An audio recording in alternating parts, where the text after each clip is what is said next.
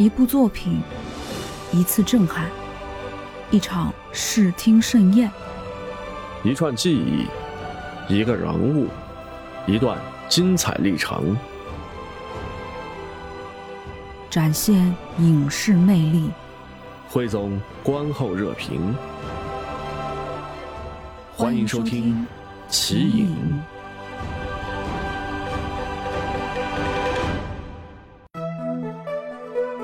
喜马拉雅的听众朋友们，大家好，欢迎来到今天的奇影影评类节目，我是主播一枚小艺。Hello，大家好，我是阿奇。那今晚的节目呢，我们来跟大家聊一聊最近热播的《仙剑四》。大家好，我是主播听流年。传说当中的《仙剑四》呢，终于是被抬上来了。不是说因为这个经典的 IP 时隔多少年翻拍啊，也不是因为这个《仙剑四》堪称是剧情、游戏等故事巅峰。而是什么呢？演员的番位，主演鞠婧祎和陈哲远啊，在这个排名上呢不分先后，两人的粉丝在一番和平番上呢产生了争议，直接登上了热搜第一。呃，比起剧的质量呢，粉丝更在意的是自己的正主有没有拿到一番的角色。从这个粉丝大战番位到剧宣传的方向呢，就揭示了《仙剑四》即便是拥有了好的故事内核，也早已变味了。要知道，《仙剑一》里边的主角团在参演之前，几乎都是演艺圈的小透明啊。如今这些自带流量的偶像明星入局《仙剑》系列，带来庞大的讨论热度，却没有质量做一个支撑，最终呢，只能是遭到了反噬。靠流量明星来拯救低迷的影视圈市场，谁又能够来救救观众的眼睛呢？嗯嗯，没错，《仙剑四》的主题曲就是进入游戏里的音乐。让十年前的游戏粉老泪纵横。男主云天河陈哲远是一出场就是游荡在山林里的野孩子。长大后的他遇到一个闯入结界的红衣女子韩灵莎，鞠婧祎是以为她是猪妖，上来就对着他的脸一顿捏圆搓扁。还有深情对视、捆绑 play、近身接触啊什么的，通通在第一集就给安排上了，生怕观众不知道你俩是官配。要知道，游戏里两人的感情线可是很含蓄的。解开身份误会之后呢，他也不管韩灵莎来这里的目的是什么，看到她有生命危险就舍命相救，问的就是她是女主需要被男主拯救。在韩灵莎进入云天河父母陵墓盗墓时，意外激活了云天河手里的万书剑，又惹来了许多门派的人前来争夺。我的理解就是。云天河开局只是一个懵懂少年，下山历练才能成长。但导演表现出来的男主少年气儿的时候，只让人感觉到他是一个地主家的傻儿子。由于父亲不让他下山，认为在青鸾峰待着就可以了，导致他从小智力没有充分开发似的，没见过女人，内核不稳定，动不动就破防。如果说《仙剑一》的胡歌、刘亦菲。一个是真潇洒少年，一个是真灵气单纯。那么这一部里，陈哲远、鞠婧祎只能看到两个并不单纯的人，硬要装傻充愣。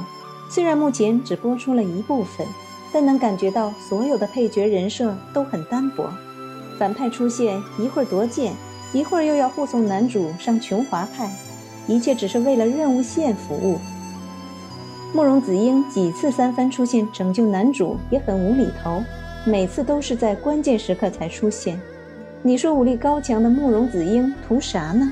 来也匆匆，去也匆匆，男女主唯一救场指定人了。这部剧不只是牵强的人设，两位演员的演技也堪忧。其中有个情景，男主表现出的是什么情感？A 嫌弃，B 抛媚眼儿，C 装无辜，D 表示赞赏。其实是 D。这对着女二号皱眉的夸奖女主，女主为了表现灵动、五官乱飞的表情，女二号柳梦璃、毛小慧时，出场时盲人般的演技，一个表情过于夸张，一个走哪儿端哪儿。其实很多地方都有还原游戏情节，例如剧情、音乐、台词，但有些情节和台词放在现代来说，已经是一种非常落后的价值观了。在男主被逼婚时。他说：“想要跟女主和女二三人一起生活。”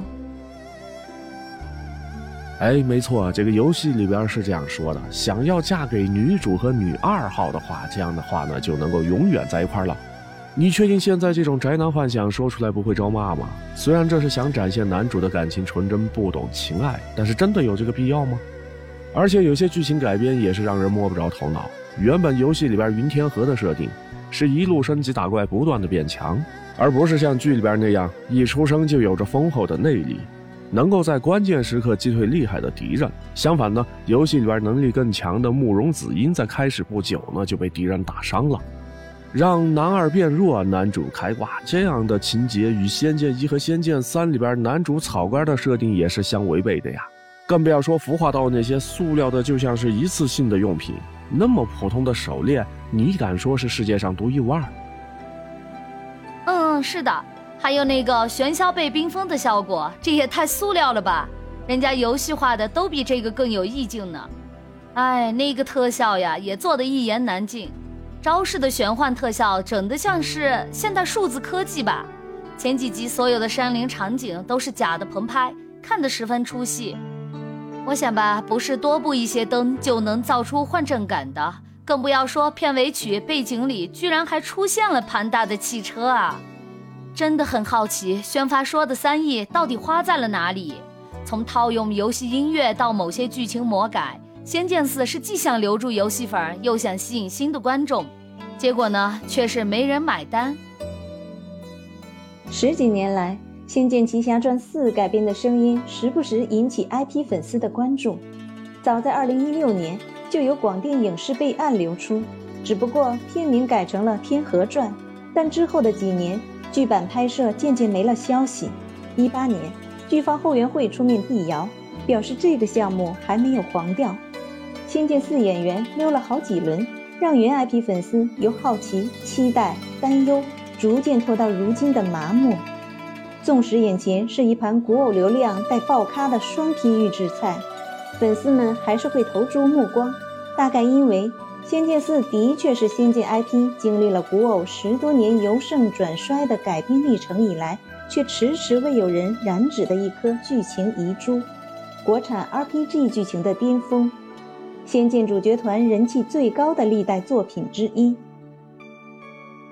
哎，国产游戏粉丝心中，《仙剑四》这个 IP 呢是自带无数的光环，而它的剧情解说也常常翻新，引起了广泛的讨论。《仙剑四》这个 IP 改编成为国剧的烫手山芋呢，恰恰就是因为原游戏的经典与开创性。二零零七年八月，《仙剑奇侠传四》的游戏推出，上一代正片《仙剑奇侠传三》以多结局丰富的玩法、宏大的轮回世界观呢，让八零九零后们是眼前一亮。他们宁愿是深陷锁妖塔迷宫里边，也是玩得无法自拔呀。打开《仙剑奇侠传四》的主界面，回梦仙游一响。有别于三代青铜古朴的标题质感，有种直冲云霄荡气回肠的快意。少年式的天问成为了四十多个小时通关仙剑四主线之后，众多玩家心里边久久不散的印象。当年打开游戏呀，震惊叹于主控视角之一，由仙剑三血剑三头身剑魔的包子脸呢，变成了九头身美少女韩灵纱包子头跃动的身影了。国产剧情单机游戏的成长，却不仅仅在于人物体型的成人化。更多的是什么呢？是建立完整的仙侠世界观，并且挑衅世界观下既有规则的野心。可以这么说呀，呃，每一代仙剑呢都有着自己的主题。你看，像这个仙剑一，它是这个宿命啊；仙剑三呢是轮回，而到了仙剑四呢，则是更宏大的寻仙这样的一个主题。那么在这个里边的仙呢，表面上指的是故事当中的人界修仙权威琼华派。嗯，没错。男主云天河是自小在青鸾峰长大的野人一枚。由于好奇从琼华派逃离的父母往事，他与盗墓世家的韩灵纱、寿阳大小姐柳梦离、琼华优等生慕容紫英四人踏上了这场寻仙的旅途。拜入琼华山门，却揭破了这表面光鲜的权威外衣底下埋藏着贪欲的猛兽。琼华派占着自己的修仙解释权，奖励一个故事。在这个故事中呢。人界与妖界势不两立，非我族类，其心必恶。树敌既有利于自己统治地位的打造，也能攫取妖族灵力为己所用。但庞大的欲望不仅搅动了人仙妖三界，也吞噬了自我。最终战呢，音乐悲怆，白雪茫茫，少年们一步步踏在琼华升空的阶梯上，看着这座庄严的门派变成了半空中畸形的怪物。琼华阴影之下，门人无一不经历了一次诛心的劫难，正直强悍的被欺骗，遭遇理想崩塌；平凡弱小的被碾碎，如一只夏虫的哀鸣。在主角团前往 BOSS 战的路上，找到了无辜小师妹因为门派飞升冻死的遗体。欲修仙道，先修人道，反而是返璞归真的云天河继承了父母人与妖平等的愿望，企图用少年们的力量打造一个全新的理想世界。所谓的天命故事笼罩下，他们相信的是坚韧的人性本身。仙剑四 BOSS 战后的大结局意味深长。人界与妖界乱作一团时，仙界却突然站在审判者的位置来进行最后的裁决。而此刻，反派玄霄开始质疑：这所谓最高一层的天道拥有怎样的虚伪？苍天弃吾，吾命成魔。一句话，让玄霄成为仙界历代人气最高的反派之一。仙寺里的仙徒有形式，却不解决苍生真正的问题，漠视人命。他们放任琼华坠落，而此时是云天河说出那句著名的台词：“我命由我不由天。”少年拉弓射下那座半空中权力的空壳，拯救苍生的同时，却也付出了惨烈的代价。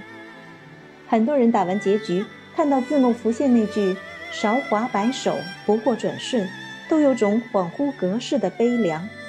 没错，少年理想是最易碎的。但同时，他也最大胆，用《仙剑同人曲》中醉梦仙灵的一句，是少年一世能狂，敢骂天地不仁。而那些最初在伙伴间建立的朦胧的爱情、深刻的友情，也最纯粹。玩家们十几年来都会追忆四人在寂寞海边看的那一场烟花，只可惜那场烟花是如此短暂。就像我们不会回来的二零零七年《仙剑四》发售的夏天。